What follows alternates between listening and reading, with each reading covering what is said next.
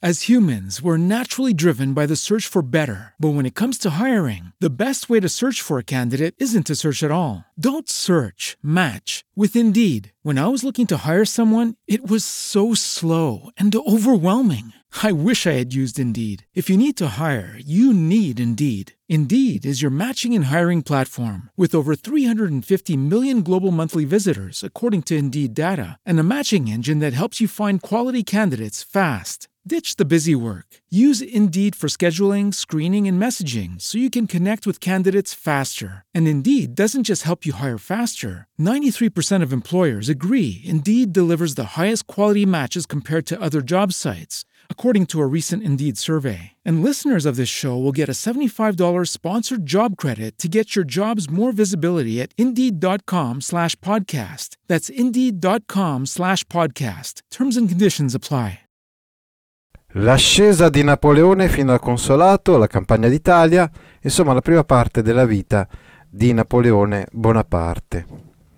Ecco, questa lezione è nata proprio da una collaborazione con un professore di lettere del liceo Beccaria di Milano, il professor Carlo Zacco, che ha, che ha scritto e realizzato anche per il mio sito a tutta scuola appunto questa uh, riflessione sull'età napoleonica. Napoleone Bonaparte è nato ad Ajaccio il 15 agosto del 1769 da una famiglia di origine italiana. Ecco, proprio Buonaparte o Bonaparte. Poi vabbè, eh, adesso è invalso diciamo la forma Bonaparte, ma quella originaria era Buonaparte. E addirittura lui è stato battezzato con due cognomi, quindi lo si poteva chiamare sia Bonaparte sia Buonaparte. Dicevamo che la Corsica nel 1769 era appena passata alla Francia. Ecco, eh, ovviamente noi ci troviamo di fronte a una delle figure più importanti della storia. Ah, cominciamo col dire qualcosa sulla famiglia di origine, una famiglia di piccola nobiltà italiana. Qui potete vedere infatti i due genitori, che sono Carlo Maria Bonaparte il padre, e Maria Letizia Ramolino, eh, la madre.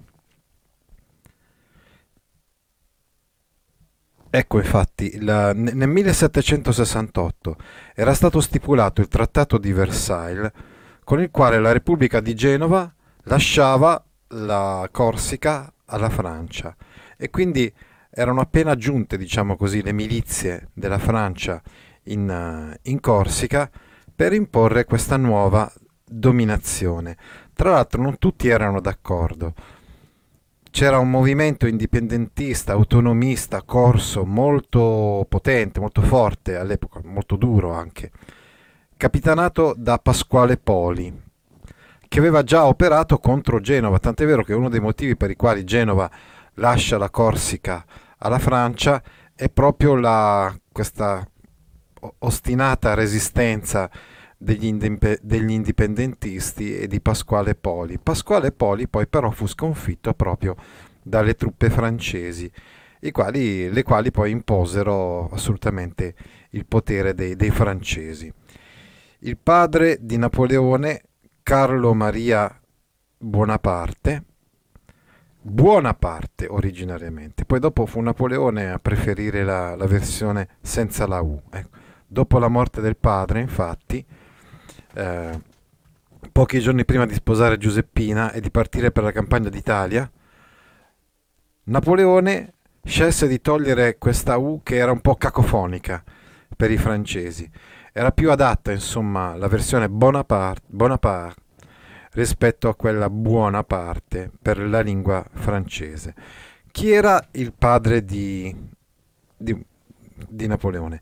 Era un, uh, un avvocato uh, che si era laureato a Pisa, aveva effettuato delle ricerche araldiche, aveva parenti a San Miniato eh, e quindi dicevamo oh, anche lo stesso atto di battesimo di Napoleone è redatto in lingua italiana, giusto per dirvi come ci sia questa impronta, questa origine italiana in Napoleone, anche se lui poi dopo uh, si è legato sempre più chiaramente e nettamente alla, alla Francia. La madre, Maria Letizia Ramolino, discendente da nobili toscani e lombardi, si sposò nel 1764 giovanissima, aveva solamente 14 anni, mentre il marito ne aveva 18. La coppia ebbe ben 13 figli, ma solo 8 sopravvissero. Oltre Napoleone, tre fratelli, anzi scusate, quattro fratelli, Giuseppe, Luciano, Luigi e Girolamo, il più importante, famoso e anche intelligente dei quali è sicuramente Luciano Bonaparte, e poi le sorelle Elisa, Paolina e Carolina. Eh, Napoleone disdegnò però queste, queste origini familiari, eh, voleva essere considerato lui in un certo senso fondatore o rifondatore della sua uh, famiglia. Tra l'altro i suoi due genitori avevano combattuto nella guerra uh, fra uh, gli indipendentisti corsi e i francesi. però poi dopo, come vi stavo spiegando, la... ebbero la meglio i francesi e quindi l'indipendentismo fu sedato nel, nel sangue. A cinque anni venne iscritto in un asilo di infanzia in Francia dove studiò con la, l'abate Recco per quattro anni, poi eh, continuò i suoi studi eh, in Francia. E dopo una prima fase in cui eh, tra l'altro lui seguì le idee ateiste di un collegio francese che, che stava frequentando, eh, tant'è vero che dice avevo creduto in Dio fino ad 11 anni. Da 11 anni in poi, in base anche a queste, diciamo, questi maestri, eh, un certo per esempio Louis-Antoine Fauvelet de Bourrienne, forse un suo amico coetaneo, ecco sicuramente lasciò diciamo, la fede a circa 16 anni. Continuò a mantenere un legame forte con la lingua e la cultura toscana e italiana. Aveva infatti tra i suoi libri più cari la versione di Melchiorre Cesarotti dei canti di Ossian, saga poetica del guerriero celtico Ossian. Ecco che dopo un certo periodo di tempo lui riuscì però a introdursi nella, nella, nell'esercito e quindi fare carriera nell'esercito. Ritorniamo però adesso a dire qualcosa di Napoleone. Napoleone è un personaggio che ha veramente segnato la storia. Al secondo posto dopo Gesù Cristo come la persona più famosa della storia, anche se vediamo semplicemente, eh, ecco, in base a una ricerca della Cambridge University Press. Eh, noi ci accostiamo a questo personaggio con la prospettiva che è quella di Alessandro Manzoni. Abbiamo scelto qua di inserire alcuni versi del 5 maggio di Manzoni, eh, accoppiandolo con una immagine, un dipinto di Manzoni giovanissimo, perché è chiaro che soprattutto il Manzoni giovanissimo che viene colpito, anche affascinato dalla figura di Napoleone, e poi comunque aveva 34 anni circa quando scrisse il 5 maggio quindi sicuramente non era il Manzoni anziano che conosciamo da altri, da altri dipinti. Eppure lui aveva un modo di vedere la questione e quindi la, la persona, la figura di, di, Napoleone che noi assolutamente condividiamo e riteniamo attuale, cioè eh, di grande equilibrio, perché noi dobbiamo riconoscere la grandezza di questo personaggio politico da certi punti di vista e da altri punti di vista però dobbiamo anche non possiamo dimenticare il fatto che fosse uno statalista, che fosse uh, un um, autoritario accentratore del potere e che insomma effettivamente pur avendo queste origini uh, italiane di fatto poi le ha un po' dimenticate quando non ha avuto rispetto del patrimonio artistico del nostro paese, quando per eh, venire incontro ai desideri di saccheggio, insomma, di gloria dei suoi soldati e comunque anche suoi, eh, si, è, si, è, appropriato di molti eh, di, questi, di, queste, di molte di queste opere d'arte. Comunque dicevamo, noi vogliamo essere assolutamente oggettivi, imparziali, vogliamo cercare un equilibrio che sia assolutamente libero dal servo encomio, cioè da quella esaltazione e adulazione che eh, circondò spesso Napoleone, ma anche dal codardo oltraggio di chi adesso infieriva su Napoleone perché ormai era morto e morto lontano uh, dall'Europa e perché non faceva più paura a nessuno. Quindi, infatti, dice, eh, dice Manzoni: lui, Io ho visto lui, il suo genio, diciamo così, il suo genio militare e non solo, anche politico, quando era eh, nel pieno dello splendore del soglio imperiale, per esempio. E ho taciuto, non ho scritto delle poesie in quel momento.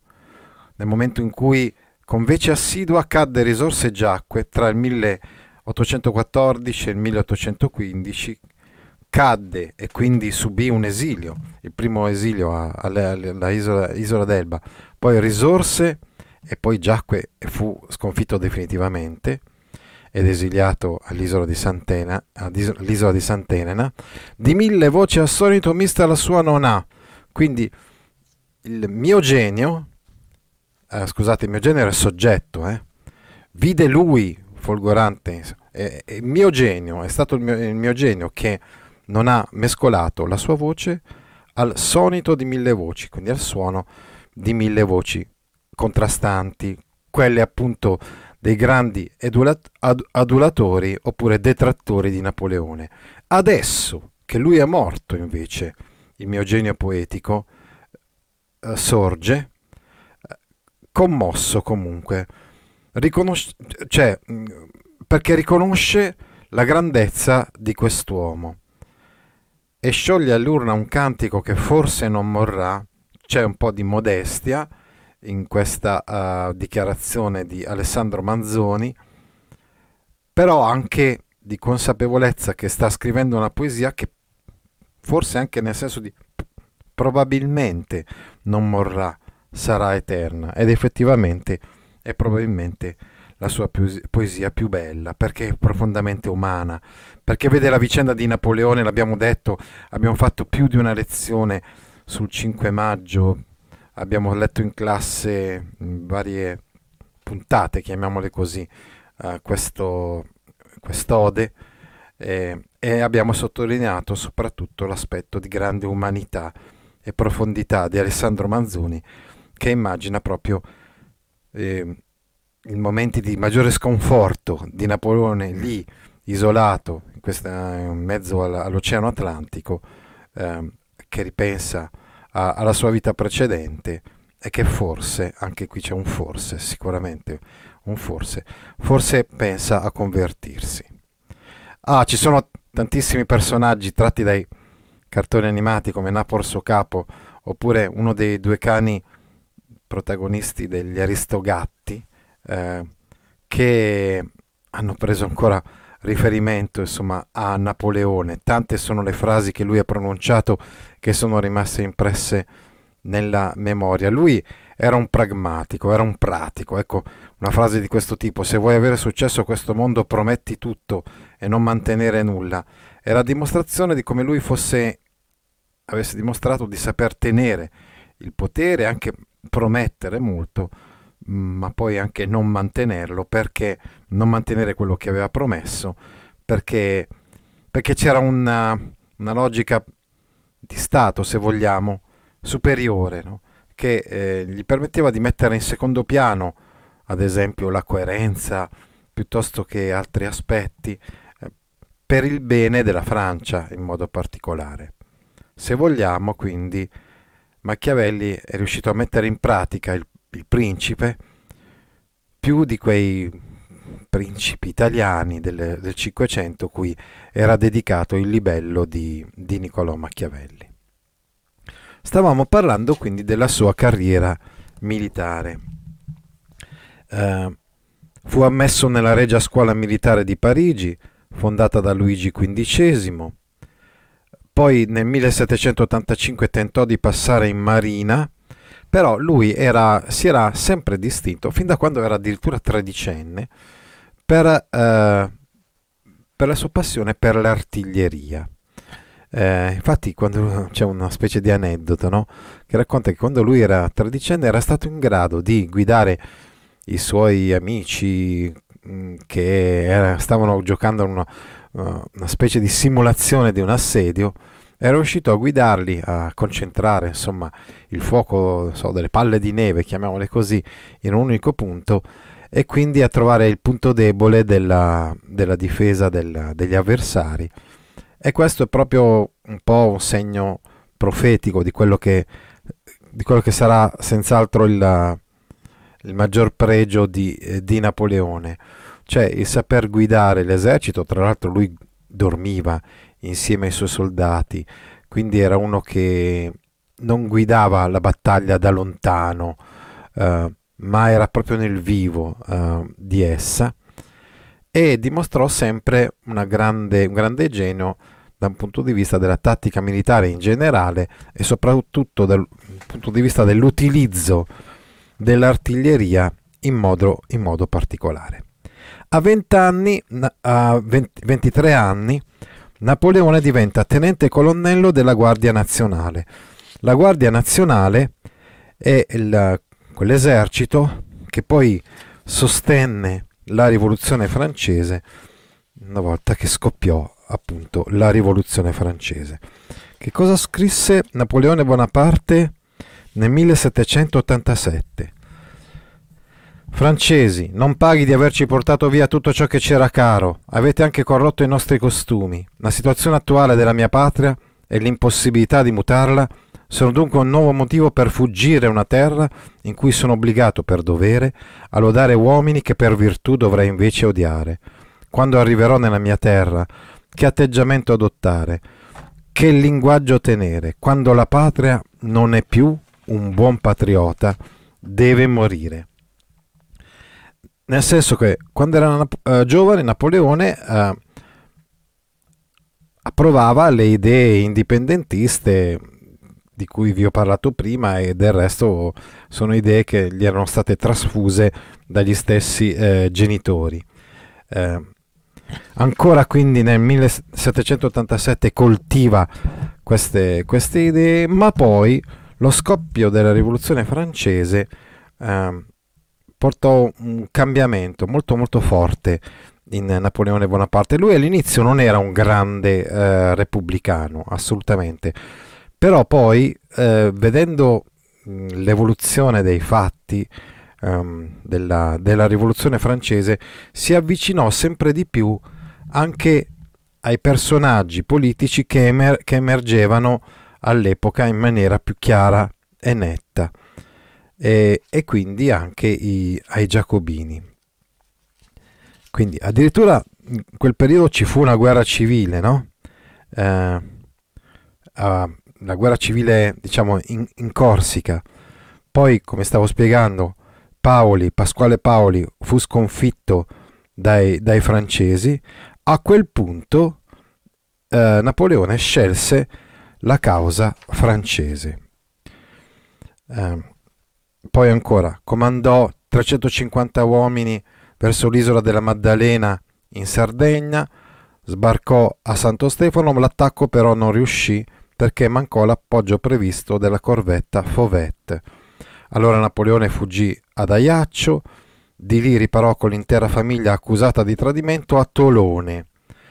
Giunse poi nel 1793 al quartier generale, ecco, proprio mentre stava avvenendo qualcosa di importante, nel senso che a Tolone, come vedremo, si concentrarono le navi de- degli inglesi che strapparono questo porto ai, ai francesi e Napoleone si trovava lì, per combinazione aveva dei rapporti con quelli che erano i comandanti supremi delle truppe, delle truppe francesi. Questi comandanti supremi gli affidarono l'artiglieria in questo assedio di Tolone, in questo attacco al, al, agli inglesi, lui fu talmente abile a guidare questa artiglieria che appunto da, uh, da quel momento in poi la sua carriera militare subì un ulteriore balzo in avanti. Ecco, vediamo che il maggior filosofo dell'idealismo, cioè Hegel, nel 1806 vede proprio passare Napoleone che sta facendo, ne parleremo la volta prossima, la sua campagna in Germania, campagna militare in Germania. Fu molto colpito da Napoleone. Hegel aveva una concezione della storia che portava indubbiamente a, a giustificare, ad esaltare quelli che erano i grandi rivolgimenti, i cambiamenti eh, e i personaggi, insomma, che eh, nella storia eh, operavano delle svolte importanti, svolte importanti e significative che per Hegel rappresentavano proprio una sorta di, di grande sviluppo, di grande processo continuo. Scrisse Hegel, ho visto un imperatore, infatti nel 1806 Napoleone è imperatore, quest'anima del mondo uscire dalla città per andare in ricognizione. È davvero una sensazione meravigliosa vedere un uomo siffatto, che, concentrato qui su un punto, seduto su un cavallo, si protende sul mondo e lo domina. Anche questa frase di Hegel testimonia di questa grandezza di Napoleone. È una grandezza che, dicevamo, era già comunque presente sin da quando lui era giovane, giovanissimo, e eh, come vi stavo spiegando, eh, si segnala nel momento in cui eh, contribuisce in maniera decisiva alla vittoria di Tolone sugli inglesi, quindi alla vittoria della Guardia Nazionale francese sugli inglesi che, che avevano occupato Tolone. E questo grazie alle simpatie giacobine gli vale la promozione a generale, quindi giovanissimo già diventa generale. Poi però, come abbiamo spiegato nelle volte scorse, ci fu una sorta di colpo di Stato anti-giacobino, quello del cosiddetto Termidoro. È chiaro che eh, quelli furono giorni parecchio difficili per Napoleone. Infatti Napoleone fu imprigionato come tutti i robesperiani, diciamo, cioè tutti i seguaci di Robespierre, tutti i giacobini e quelli che avevano sostenuto Robespierre.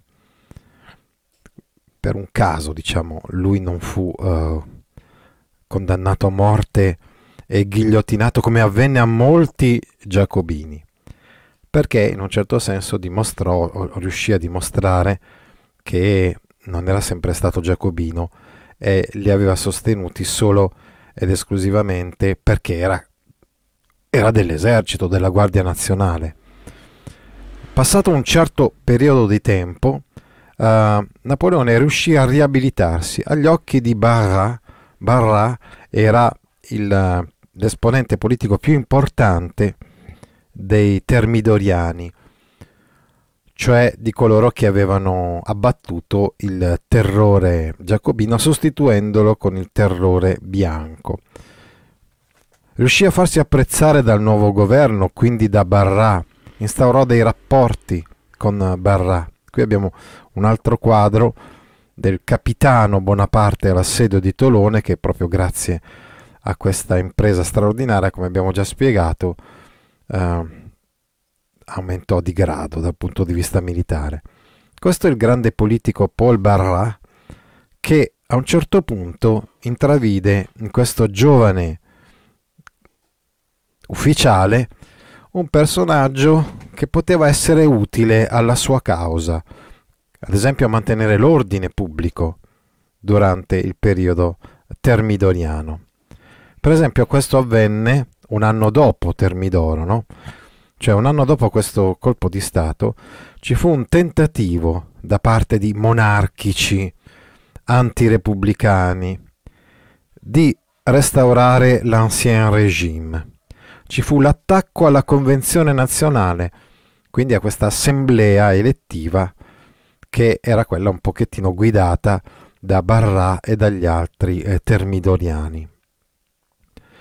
Questo attacco fu sventato anche grazie proprio all'intervento di Napoleone, cioè Barra affidò a Napoleone la difesa della, della convenzione, quindi della, di questa assemblea uh, di parlamentari e Napoleone fu molto determinato. Usò i fucili e, le, e tutte le armi e l'artiglieria a disposizione per eh, distruggere eh, le truppe di questi eh, antirepubblicani. E così il 5 ottobre 1795 lui si riabilitò nuovamente agli occhi dei potenti e tornò ad essere uno dei personaggi più influenti della Francia, così come era avvenuto nel periodo giacobino.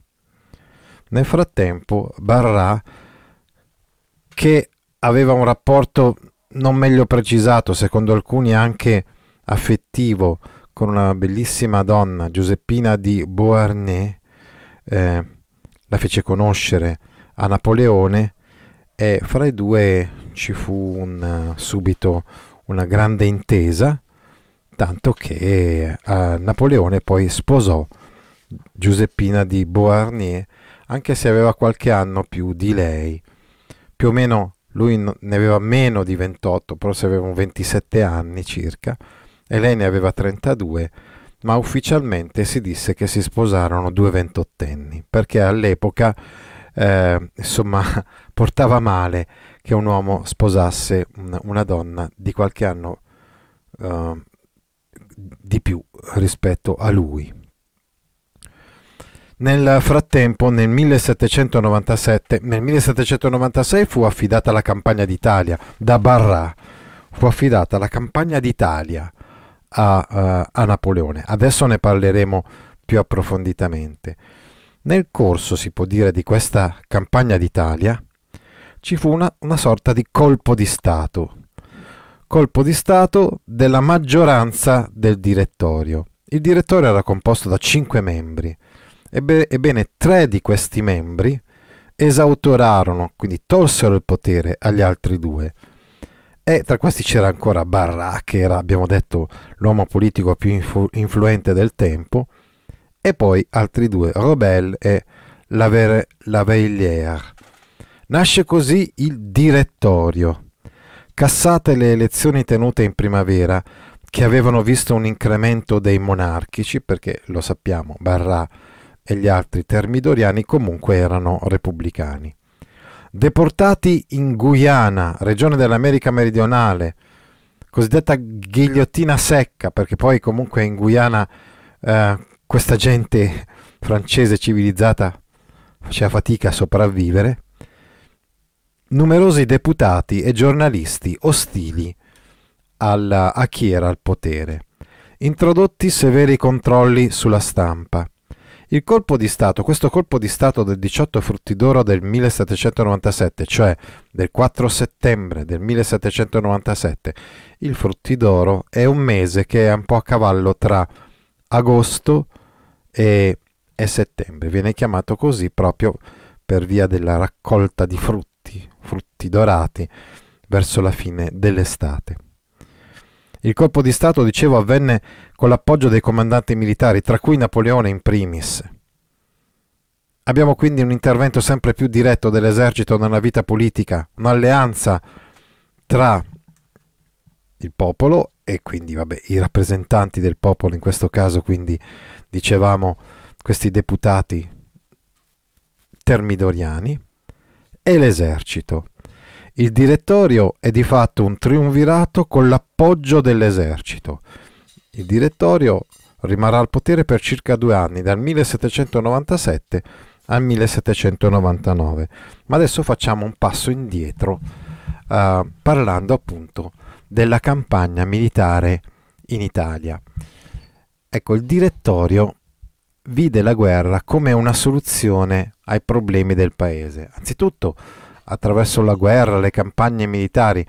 Una di queste campagne militari continuò a vedere i francesi su un fronte, diciamo, più settentrionale, verso il Belgio, verso la Germania, appunto cercando di difendersi più che altro, come, come era sempre avvenuto anche con la prima coalizione, difendersi quindi dagli attacchi degli austro-prussiani, che come ben sappiamo addirittura in certi momenti di questa guerra erano arrivati quasi alle porte di Parigi. Poi però nacque un altro fronte, un fronte importante, il fronte meridionale, all'inizio in realtà non così importante, perché doveva rappresentare più che altro un diversivo, cercare di eh, attirare truppe degli austro-prussiani, attaccare gli austriaci sul loro territorio e impedire che concentrassero tutte le loro forze eh, appunto nei pressi dell'Île-de-France. Quindi la guerra aveva lo scopo di tenere impegnati i soldati, lontani così dalle insurrezioni, cercare di operare quell'alleanza, dicevamo, fra il potere e l'esercito di cui parlavamo prima, e poi trovare all'esterno risorse economiche per far fronte alla crisi. Infatti la Francia dovette subire, la Francia quindi il popolo, dovette, dovette subire ehm, una situazione economica di grave crisi nel corso della rivoluzione francese. Fu nel 1796 che, fu, che, che venne lanciata questa nuova offensiva contro l'Austria, attaccata sia in Europa centrale che in Italia. Quello che doveva essere il fronte secondario, quello dell'Italia, divenne invece principale grazie alle vittorie di Napoleone. Qui emerse infatti la figura eccezionale di Napoleone Bonaparte, comandante dell'armata italiana, che si era fatto le ossa durante le guerre rivoluzionarie, vi ricordate appunto quei due episodi che abbiamo sottolineato, quindi l'assedio di Lione, l'attacco insomma, ah, scusate, di Tolone, ho sbagliato, eh, contro la, le navi inglesi, è la, la repressione della, di una rivolta uh, filomonarchica e nostalgica.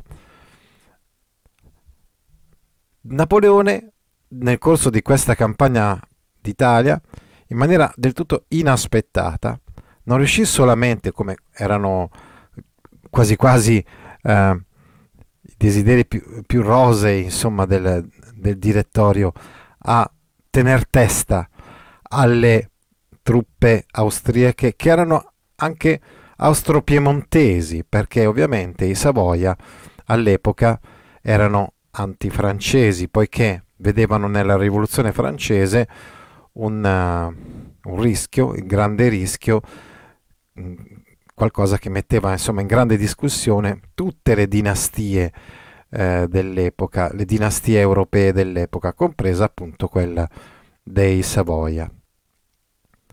Beh, non solo riuscì a tenere testa a queste truppe che erano il doppio di, di quelle francesi che avevano varcato, adesso vedremo, il Gran San Bernardo, ma riuscì anche a sconfiggerle più e più volte, prima in Piemonte, poi in Lombardia e anche poi in Veneto.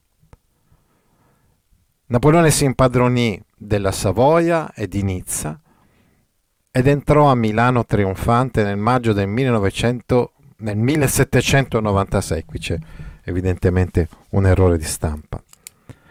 Occupò perfino il Veneto e Venezia. Poi però decise di fermarsi e di trattare con gli austriaci. Probabilmente uno degli scopi di questo trattato di Campoformio, di questa pace di Campoformio, era quello di mh, mm, far tesoro di quelle che erano state le battaglie vinte fino ad allora e consolidare dei mm, possedimenti, diciamo tra virgolette, filo francesi in un territorio che assolutamente non, prima, in precedenza, non era francese. Quindi ottenere dall'Austria il riconoscimento che il Piemonte, la Lombardia, la Liguria e anche l'Emilia ormai rientrassero entro l'orizzonte francese. In cambio però di questa ammissione da parte dell'Austria di aver perso in buona sostanza questa campagna d'Italia e quindi ammissione da parte dell'Austria che questi territori, stiamo parlando di centinaia di chilometri quadrati, erano ormai persi per l'Austria e per i suoi alleati, in cambio di questo però Napoleone diede la Repubblica di Venezia all'Austria. Questo ovviamente, come ben sappiamo da Ugo Foscolo, fu visto come una sorta di tradimento. Quindi l'Austria cedeva alla Francia la Lombardia e anche il Belgio. In cambio però riceveva, Venezia, il Veneto, l'Istria e la Dalmazia e così dopo mille anni di indipendenza Venezia e la Repubblica di Venezia cessava di esistere e diventava un dominio austriaco. E questo Ugo Foscolo non lo perdonerà mai a Napoleone. Qui abbiamo un quadro famosissimo, appunto di Napoleone che nel corso di questa prima campagna in Italia ce ne furono due, attraversa le Alpi al passo del Gran San Bernardo. Jacques-Louis David, proprio quel pittore rivoluzionario, giacobino, estremista possiamo dire, no? Che abbiamo già visto aveva immortalato la morte di eh, Marat. Ricordate che Marat eh, fu ucciso mentre stava scrivendo un, uh, il suo pamphlet, diciamo un suo articolo da Carlotta Corday nel, corso, nel pieno diciamo, della rivoluzione francese, eh, rappresenta qui Bonaparte che indossa un mantello arancione, polsino del, guan- del, guanto ricamato, il cavallo pezzato bianco e nero, la bardatura completa è una martingala, che è una sorta di fascia, no? di cinturone insomma. E poi i colori in generale, la sciabola uh, che oscura la coda, la coda del cavallo, uh, volevo dire, scusate, che oscura la sciabola di un ufficiale, il volto di Napoleone giovane e incisivo, sono la rappresentazione di Napoleone come grande mh, mm, modello ed esempio di virtù, di decisione, di potenza, ma anche di eh, di tutti gli ideali che erano stati portati avanti dalla rivoluzione francese. Così infatti si presenta Napoleone anche nel corso di questa campagna d'Italia, cioè in grado di diffondere gli ideali della rivoluzione francese. Per la prima volta si crearono delle repubbliche filo-francesi sull'esempio francese.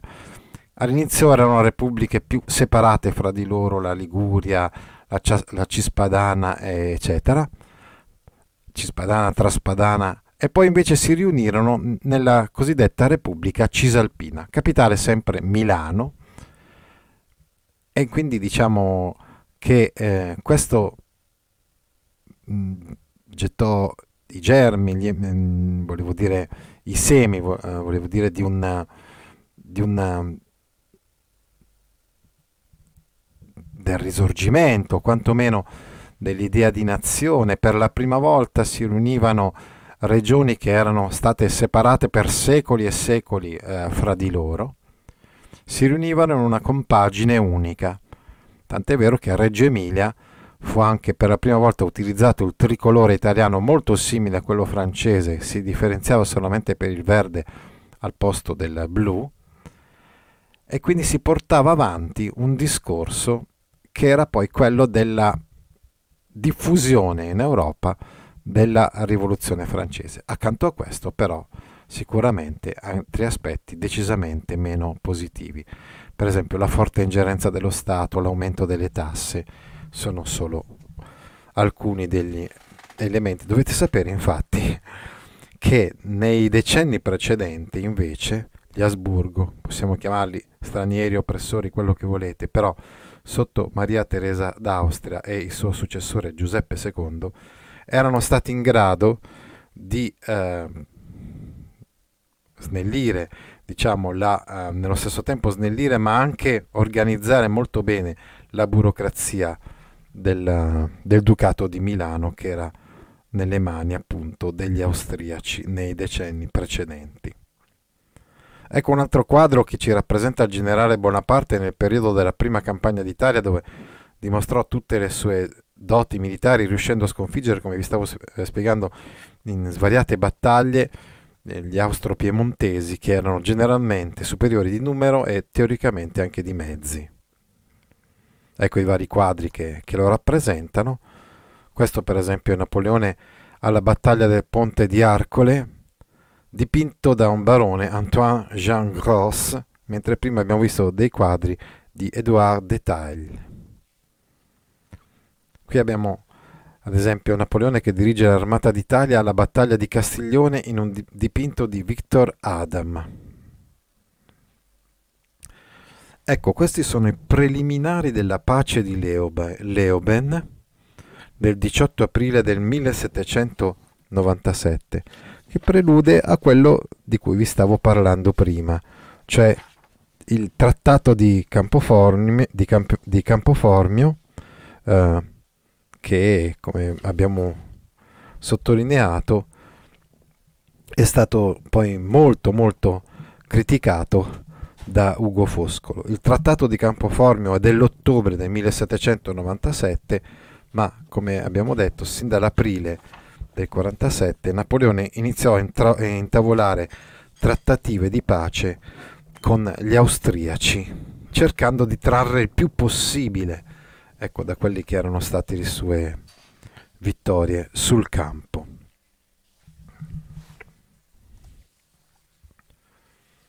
L'espansione rivoluzionaria e le repubbliche sorelle.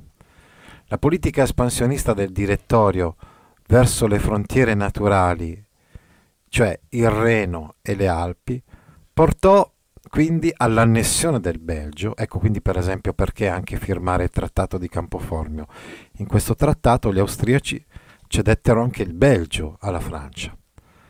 L'Olanda diventa una repubblica batava, repubblica sorella di quella francese. La campagna d'Italia, come abbiamo spiegato, porta alla creazione della Repubblica Cisalpina All'inizio la Repubblica Cisalpina in realtà corrisponde solamente alla Lombardia, ma poi viene fusa con la Cispadana, cioè la Cispadana e la Traspadana, chiamiamola così. Quella Cisalpina infatti all'inizio era Traspadana, cioè al di là del fiume Po, mentre l'Emilia e la Romagna erano Cispadana, quindi al di qua del fiume Po. Poi invece si riunirono insieme nella Repubblica Cisalpina unica.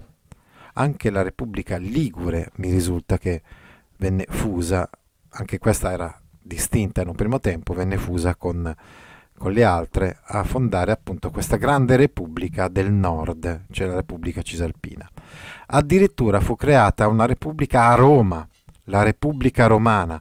Il Papa Pio IV fu deposto, fu trasferito in Toscana, poi in Francia, dichiarato prigioniero di Stato e morto nel 1799 in quello stesso anno, 1799, fu creata la Repubblica Partenopea, nel senso che si ribellarono i borghesi, gli intellettuali, si ribellarono al potere dei Borboni, che era una dinastia che era insediata nell'Italia eh, meridionale, e quindi fu deposta, diciamo così, il, il re, e nacque una repubblica però di poco momento, diciamo, nel senso una repubblica di, di breve durata, dal momento che poi eh, sotto la guida di un vescovo si unì la, una, una, sorta di, eh, di esercito, compagnia della Santa Fede, per questo motivo questi sono chiamati i sanfedisti, che erano in buona sostanza anche i braccianti, i contadini, guidati appunto da un vescovo, ma che non riconoscevano questa Repubblica come un di più, un qualcosa di eh, uno sviluppo, un, un progresso per loro, anzi, e quindi andarono a combattere contro questi intellettuali, questi borghesi, che non erano riusciti a coinvolgere nel loro tentativo eh, rivoluzionario le masse, e per questo motivo proprio si parlò in questo caso di una rivoluzione passiva, cioè di una rivoluzione che non vedeva, non aveva visto il contributo attivo della popolazione dei ceti più bassi, come invece era avvenuto a Parigi con i Sanculotti. La rivoluzione passiva o saggio sulla rivoluzione passiva è proprio il libro più importante di Vincenzo Cuomo, che era stato uno di questi protagonisti di questo tentativo rivoluzionario fallito è che in questo libro, letto poi avidamente da Alessandro Manzoni, riuscì a dimostrare come era assurdo cercare di fare una rivoluzione, rivoluzione senza avere le basi popolari. Del trattato di Campoformio abbiamo già detto, dobbiamo dire che poi quando ritornò in Francia, dopo aver fatto anche una seconda campagna eh, in Italia, a Napoleone fu affidata, na, Napoleone eh, divenne il comandante di un'altra, di un'ulteriore campagna, la campagna d'Egitto.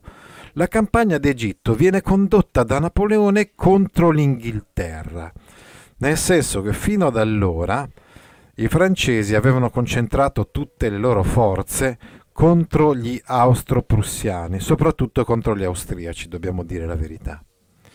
Ma l'Inghilterra si era legata alle forze, diciamo, gli imperi centrali, chiamiamoli così, alle forze della Mitteleuropa, quindi agli austriaci, in funzione antifrancese. Abbiamo già visto, parlato per esempio dell'attacco di Tolone, che aveva visto proprio i francesi combattere contro gli inglesi, i francesi guidati da Napoleone che riuscirono a ricacciare gli inglesi fuori dal territorio francese. Ebbene, nel 1798 perché viene combattuta questa campagna d'Egitto contro l'Inghilterra? Perché l'Inghilterra e la Francia erano fortemente antagoniste sul piano internazionale, ad esempio proprio nello scenario del Mediterraneo occidentale, c'erano delle mire espansionistiche, colonialistiche, se vogliamo, anche semplicemente commerciali, divergenti fra Francia e Inghilterra. Andare a colpire, ad esempio, gli egiziani alleati con gli inglesi, che erano i mammelucchi, e poi anche gli stessi inglesi, perché le navi inglesi scorazzavano nel Mediterraneo occidentale, voleva dire indebolire la potenza, la potenza inglese. Ecco il motivo per cui fu condotta questa campagna d'Egitto. Fu una campagna che vide una battaglia importantissima, la battaglia delle piramidi, vinta dai francesi contro i mamelucchi, ma un'altra battaglia di Abukir, la rada di Abukir, diciamo, dove erano, vi erano le, le navi francesi mentre Napoleone stava combattendo all'interno dell'Egitto, dove invece si vide per la prima volta Orazio Nelson, grandissimo ammiraglio inglese, era per la prima volta una sconfitta, tra virgolette, di Napoleone, anche se non è direttamente di Napoleone che non era presente nella baia di Abukir quando i francesi furono sconfitti, ma che sicuramente dovette subire le conseguenze di questa sconfitta, perché furono chiamate addirittura delle navi dalla Francia per riportare Napoleone in Francia dopo questa campagna di Egitto.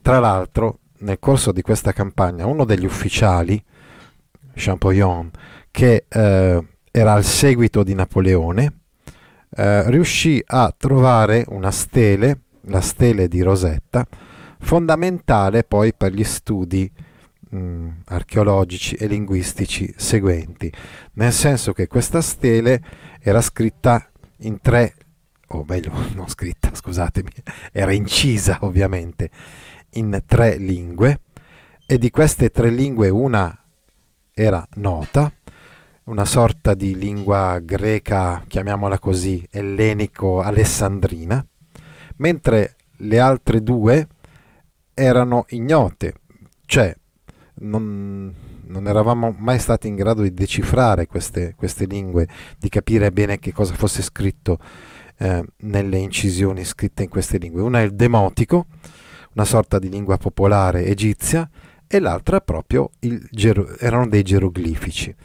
Grazie quindi alla decifrazione di questa stella di Rosetta si fu in grado di, eh, di leggere anche altri geroglifici. Quindi comunque una campagna militare che ebbe anche un, uh, un pregio dal punto di vista culturale. Napoleone in Egitto. Nel 1798 Napoleone, ma in realtà anche il direttorio, insomma, uh, comandò a Napoleone, ma c'era una certa sintonia fra il direttorio, quindi dicevamo Barra, e gli altri due membri del direttorio e Napoleone, decisero quindi insieme, meglio, di attaccare la Gran Bretagna, non potendolo fare direttamente. Il direttorio incaricò Napoleone di conquistare l'Egitto.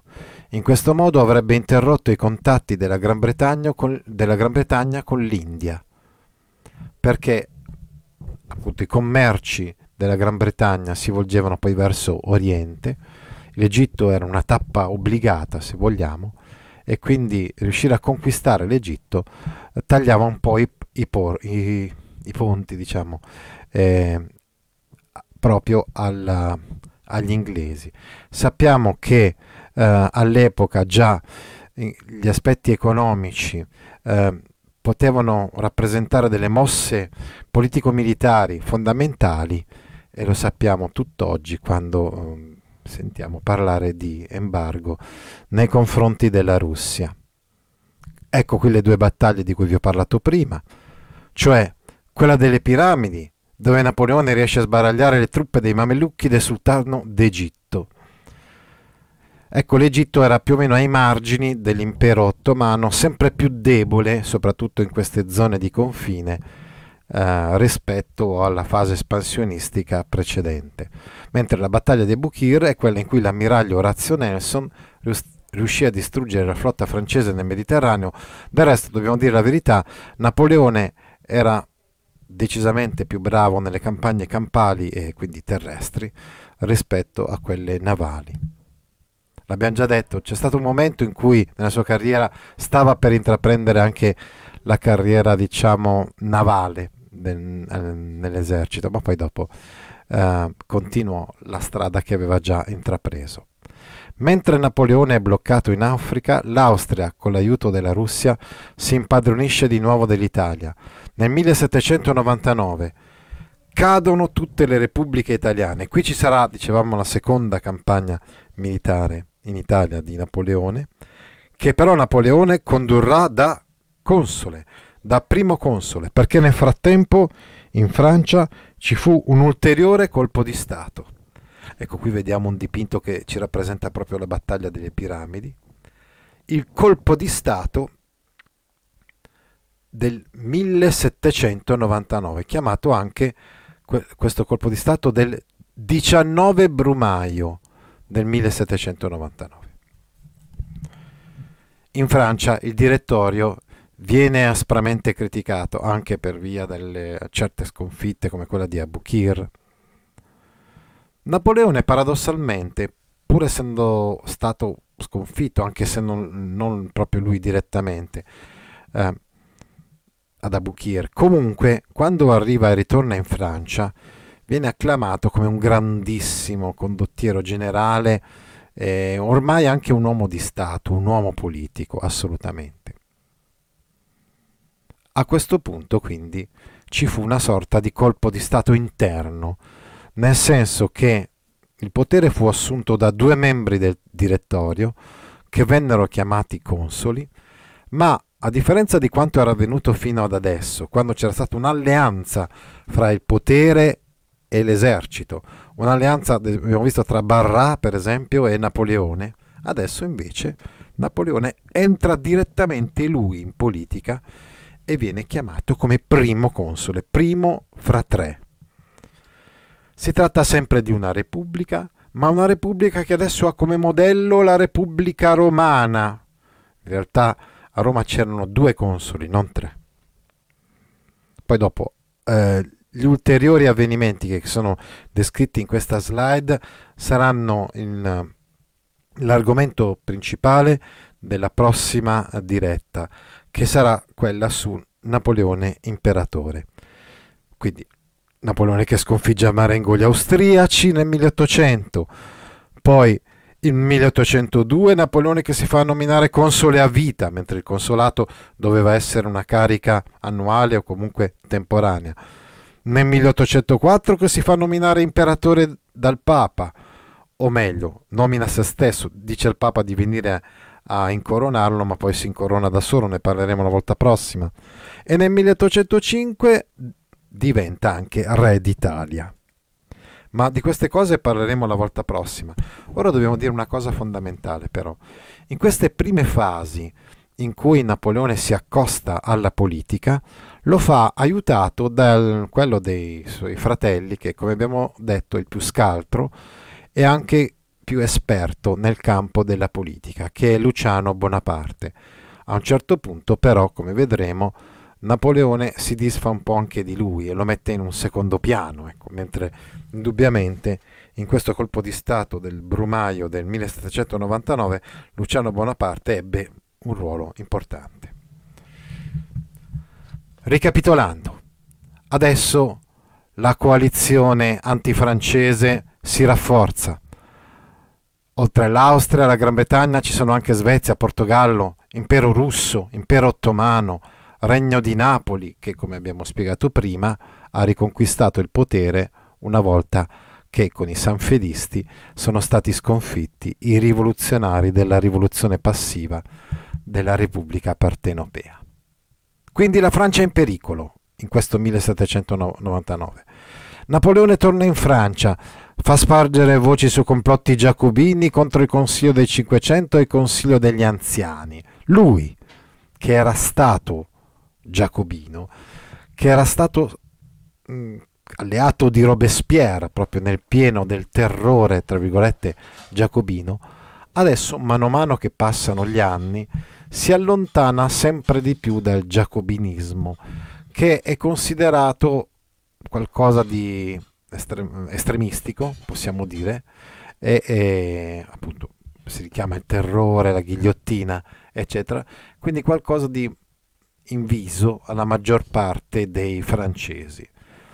Quindi da questo momento in poi i giacobini, nudi e crudi, quelli insomma che erano rimasti con, eh, legati a quelle idee originarie del giacobinismo, diventeranno sempre più nettamente e radicalmente antinapoleonici. Il Consiglio del Cinquecento e il Consiglio degli Anziani appunto, sono appunto questi due consigli che erano stati eh, creati dalla rivoluzione termidoriana. Il 18 Brumaio, quindi il 9 novembre del 1799, le due Camere votano il trasferimento delle sedi da Parigi a Saint-Cloud, poco distante. Di fatto questo trasferimento vorrà dire uh, questo, che Napoleone e i capi, quindi i consoli di questo, i capi di questo colpo di Stato, assumeranno poteri assoluti e che il Parlamento è relegato, rinchiuso in una prigione dorata, chiamiamola così, a St. Cloud, e non fa altro se non approvare quello che viene proposto dai consoli. L'affidamento a Bonaparte di pieni poteri militari per la difesa della Costituzione. Il giorno seguente, il 19 Brumaio il 10 novembre del 1799, Napoleone giunge a St. Cloud con l'esercito. Napoleone ha avuto il merito di eh, come dire, di, di farsi ben volere dai soldati e i soldati lo ricambiano sempre e quindi da questo momento in poi sosterranno con la forza, con le armi, tutte, tutti i suoi progetti politici. Ecco, dicevamo, il Consiglio dei 500 in questo periodo è presieduto proprio dal fratello Luciano Bonaparte, che in questo periodo è perfettamente consentaneo con Napoleone, anzi deve molto Napoleone al fatto che quel Consiglio dei 500 fosse guidato da suo fratello. Poi, come abbiamo già anticipato, sarà Napoleone stesso a mettere un po' da parte il fratello quando non gli servirà più. Ecco. Napoleone tiene un discorso che suscita un tumulto dei parlamentari. È chiamato quindi tiranno e nuovo Cromwell, Oliver Cromwell, Luciano Bonaparte grida ai soldati che la vita del loro generale è in pericolo. Sì, perché lui, Napoleone, fa un discorso in cui fa capire chiaramente chi comanda adesso in Francia. E in buona sostanza comanda lui. Lui è il primo console, infatti. Luciano Bonaparte però aiuta suo fratello in questo frangente, spingendo l'esercito a reprimere questa reazione dei parlamentari. Grida ai soldati che la vita del loro generale è in pericolo. I soldati avanzano nell'aula, espellono i deputati. La sera stessa i deputati consenzienti proclamano la soppressione del direttorio, la creazione di un governo provvisorio retto da tre consoli, Bonaparte, Sillet e Ducot, con l'incarico di elaborare una nuova Costituzione. In questa Costituzione, indubbiamente, il, il ruolo dei tre consoli è fondamentale, quello del primo console, che è poi Napoleone, ancora di più. E il ruolo della, del Parlamento, diciamo così, è decisamente diminuito. Questa Costituzione dell'anno ottavo della Repubblica, cioè del 1799, segna la fine di ogni principio rivoluzionario. Il potere esecutivo del consolato è in carica dieci anni, composto da tre consoli. Prima ho detto male, eh, dicendo un anno perché i romani consoli erano un. Invece i consoli, comunque in questa Costituzione, sono in carica per dieci anni. Poi addirittura Napoleone due anni dopo, due o tre anni dopo, nel 1802, si farà nominare console a vita. Napoleone è il primo console, gli altri due hanno funzioni puramente consultive, perché di fatto è lui poi che alla fine prende le decisioni. Il potere legislativo, l'iniziativa legislativa, cioè il diritto di proporre leggi, spetta al primo console, a Napoleone, al Consiglio di Stato, organismo tecnico comunque nominato dal primo console, e al primo dei tre nuovi organi, cioè il Tribunato il tribunato, quindi c'è una sorta di reminiscenza in questa uh, repubblica consolare francese di alcune magistrature della Repubblica Romana. Il tribunato, composto da 100 membri, che possono proporre le leggi ma senza approvarle. Il corpo legislativo, 300 membri, approva o respinge senza discutere. Una volta che Napoleone presenta una legge, loro possono dire solamente sì oppure no. Chiaro che tutte le volte che dicono no sanno di doverlo dirlo con la minaccia delle armi, dell'esercito e quindi generalmente dicono tutti sì perché hanno uh, paura insomma, di, di Napoleone. Il Senato, 60 membri nominati a vita, controlla invece la costituzionalità delle leggi. Ecco, qui abbiamo sottolineato gli aspetti dispotici del potere di Napoleone, l'intento di Napoleone però era quello di uh, restaurare un ordine, poiché comunque gli anni precedenti, con tutti i colpi di Stato che c'erano stati, non erano stati in grado di ristabilire un ordine riconosciuto da tutti. E quindi a Napoleone interessa anche che lo Stato sia forte e riconosciuto da tutti. Ecco un dipinto di Napoleone Bonaparte, primo, primo console, dettaglio di un ritratto di Antoine Jean Gros, e poi una riflessione sulla rivoluzione francese. Allora il colpo di Stato del 18-19 Brumaio interrompe l'evoluzione del processo rivoluzionario. Possiamo dire quindi che dieci anni dopo la presa della Bastiglia termina la rivoluzione francese, quindi che ha avuto un corso di dieci anni dal 1789 al 1799. La stabilizzazione giuridica e amministrativa delle conquiste della rivoluzione è tuttavia realizzata negli anni del consolato di Napoleone. Tuttavia, dicevamo che proprio in questi anni del consolato di Napoleone, non si può decisamente più definire questo un governo democratico, comunque viene consolidata la potenza francese e anche la diffusione, dicevamo, della rivoluzione in altre regioni e nazioni d'Europa. La rivoluzione francese è un fenomeno eminentemente politico che distrugge comunque la monarchia assoluta all'ancien regime, non si ritorna mai. Soprattutto poi Napoleone non userà mai il titolo di re. Poi distrugge le basi giuridiche e i privilegi feudali della società per ceti. Anche questo è un punto fermo per Napoleone. Cioè non saranno mai più eh, ristabiliti i privilegi feudali della società per ceti, anche se a un certo punto, lo vedremo la prossima volta, della sua parabola politica, Napoleone in un certo senso si alleerà o se vogliamo firmerà una sorta di concordato con il clero francese perché considerava la religione alla quale lui non credeva un instrumentum regni importante.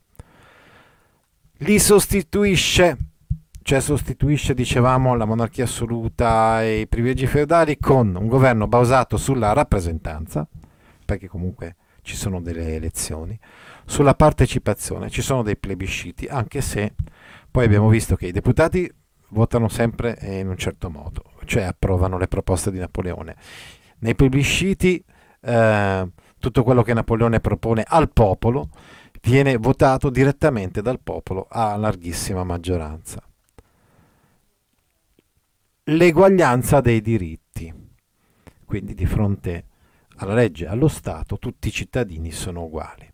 Il mondo politico contemporaneo, basato sui partiti e sulla politiciz- politicizzazione delle masse, nasce proprio negli anni della rivoluzione e dopo essere stato un grande militare, Napoleone dimostrerà di essere anche un uomo politico molto accorto o comunque, diciamo così, molto in grado ecco, di eh, mantenere e consolidare il potere, anche attraverso gli strumenti della propaganda, gli strumenti della politica di massa, che in un certo senso nasce proprio in questi anni. Quindi il politico di massa che trascina le folle, che noi ritroveremo magari nel Novecento in figure sicuramente un, alcune almeno un po' discutibili come Lenin, Stalin, Hitler e Mussolini, oppure magari in figure più vicine a noi, speriamo un po' più democratiche, eh, sicuramente ebbe in Napoleone il primo importante esempio. In essa si affermano i principi di libertà, eguaglianza civile e sociale. Dal ceppo della rivoluzione francese nasceranno però più tradizioni politiche. La tradizione politica liberale, ho letto proprio recentemente in un sito di liberali italiani il ricordo, la memoria della rivoluzione francese, poiché i liberali si eh, anche i repubblicani per esempio, si rifanno direttamente alla, a questi moti rivoluzionari. Poi ancora la tradizione politica democratica, quindi potere al popolo, e la tradizione politica socialista, perché? Per via dell'egalité, l'eguaglianza civile e sociale. Chiudiamo il nostro incontro di oggi con questa moneta da 40 franchi dell'anno 12, quindi di quello che sarà l'oggetto della prossima diretta, siamo ormai nel 1803-1804, con l'effigie di Bonaparte, primo console. A quell'epoca Napoleone diventa, era già diventato ormai console a vita e si apprestava, proprio nel 1804, a diventare imperatore di tutti i francesi. Bene, è terminata la nostra esposizione di stasera, andiamo a leggere i commenti eh, che, numerosi insomma, che ci sono uh, su YouTube. Gli Aristogatti sono un famoso cartone animato della Disney, a un certo punto di questo cartone intervengono due cani che hanno il nome di due grandi generali della rivoluzione francese, cioè Lafayette e Napoleone la comune e la comune di Parigi, praticamente. Il municipio, l'Hôtel de Ville di Parigi, durante la rivoluzione francese abbiamo detto che rappresentava eh, diciamo i sanculotti o comunque rappresentava il popolo francese, la parte generalmente più radicale. La convenzione era un'assemblea eletta, eh, però ecco, non eletta da tutto il popolo, eletta proprio solo da coloro che appartenevano ai ceti più elevati che potevano permettersi di pagare le tasse la Costituzione, ce ne sono state tante no, di Costituzioni. Tutte le volte che c'è un colpo di Stato, infatti, abbiamo una Costituzione che è la legge fondamentale dello Stato, che sostituisce la Costituzione precedente. La Costituente è l'assemblea dei delegati del popolo che sono stati eletti proprio per redigere la Costituzione. Quale differenza c'è fra l'incoronazione medievale e quella napoleonica? Lo vedremo la prossima volta. Nell'incoronazione medievale è il Papa che mette la corona sulla testa, ad esempio, dell'imperatore, mentre invece nell'incoronazione napoleonica il Papa è lì presente, con la corona in mano, ma poi Napoleone gliela strappa di mano e se la mette sulla testa da sola, da solo. A testimonianza di come la presenza del Papa lì sia solamente simbolica, ma il, l'autorità, l'unica autorità a cui Napoleone fa riferimento, semmai è la Francia, è il popolo, non è sicuramente Dio. Quanto alla guerra anglo-francese, come si evol- evolse e quale fu la sorte del regno di Prussia? Lo vedremo la prossima volta. In che modo e secondo quali criteri Napoleone divise il territorio italiano? Man mano che conquistava dei territori, instaurava delle repubbliche filo-francesi e poi alla fine però cercò di accorparle tutte, almeno quelle dell'Italia settentrionale. Salve Luigi Gaudio, colgo l'occasione per salutarti e ringraziarti della bella compagnia dei tuoi vecchi racconti dell'Odissea. Grazie, Kugo Son. L'Odissea odierna, non parliamo dell'Odissea odierna, ma i francesi non venivano solo dal Belgio, i franchi semmai venivano dal Belgio eh, i franchi erano dei germani che eh, invasero appunto la Francia nel periodo delle invasioni barbariche. Quindi il motivo principale che indusse il direttorio a continuare la guerra era per venire incont- incontro alla crisi, sì, per cercare di distogliere per esempio la popolazione, il popolo minuto, dalle eventuali rivoluzioni e rivolte eh, e trovare un nemico comune che allora per tutti era ad esempio l'Austria in modo particolare, ma anche l'Inghilterra sicuramente e la Germania. Oltre a Italia, Austria, Savoia, quali furono gli altri fronti aperti nel direttorio? Fronti aperti, l'abbiamo già detto, verso il Belgio e l'Olanda e con uh, proprio l'annessione vera e propria del Belgio da parte della Francia, diretta annessione del Belgio, mentre per quanto riguarda l'Olanda la creazione di una repubblica sul modello di quella francese. Quanto al blocco continentale, cosa fece Napoleone per sostenerlo e cosa si voleva ottenere? Ah sì, il blocco continentale, ecco intanto scusate, ma vi faccio vedere il mio faccione perché ormai non c'è più bisogno eh, di, eh, eh, come dire, di farvi vedere le slide, le slide dell'incontro di oggi sono uh, finite. Ecco, il blocco continentale rappresenta uno degli aspetti fondamentali di quella guerra anche economica che per la prima volta si affaccia uh, sullo scenario europeo. Uh, era, si trattava del divieto di consentire l'attracco in qualsiasi porto dei paesi soggetti a dominio francese alle navi battenti bandiera inglese quindi il blocco continentale francese che tendeva a bloccare, come abbiamo già visto anche nella campagna d'Egitto, no? A bloccare i commerci provenienti dall'Inghilterra. Tuttavia del blocco continentale parleremo la prossima volta, quando parleremo della storia a partire dal 1800 in poi. Noi siamo arrivati oggi a spiegare solo fino al 1799. Eh? Ah, poi, da quali stati europei era formata la coalizione antinapoleonica? L'abbiamo, l'abbiamo ripassato poco fa. Ti ricordi cosa abbiamo detto? C'era perfino la Svezia, il Portogallo, la Russia, perfino l'impero ottomano si unirono all'Austria, Prussia e Inghilterra, che erano ovviamente stati i primi tre stati e nazioni antifrancesi. I nostri maggiori letterati del tempo, Foscolo e Manzoni, si sono imbevuti di Napoleone e l'hanno esaltato. Leopardi invece ne sembra immune sì, Leopardi nasce diciamo nel 98, se non sbaglio, quindi è ancora troppo giovane in questi anni che noi stiamo raccontando e, ed effettivamente non mi risulta che più di tanto nelle sue opere ritorni sulla figura di Napoleone. Lui è vissuto, Leopardi, in un periodo però che odia, che è il periodo del post-congresso di Vienna. Ah, Leopardi e Leopardi, senz'altro, lo dice Melvin a Maurizio Lazzarini, Leopardi è unico. Perché si può dire che le campagne di Russia pose fine all'impero napoleonico. Questa è la nostra terza lezione. E avremo un'altra, la prossima, su Napoleone imperatore, appunto blocco continentale, guerra contro la Prussia, eccetera. E poi ne avremo un'altra con campagna di Russia e, e le ultime sconfitte napoleoniche.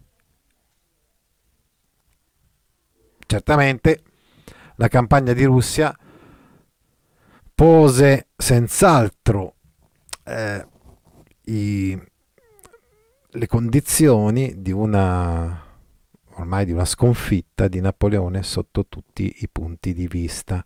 Il Papa è Pio VI, non Pio IV, controlliamo subito, è possibile che ci sia stato un altro errore materiale, diciamo. Pio VI è stato Papa?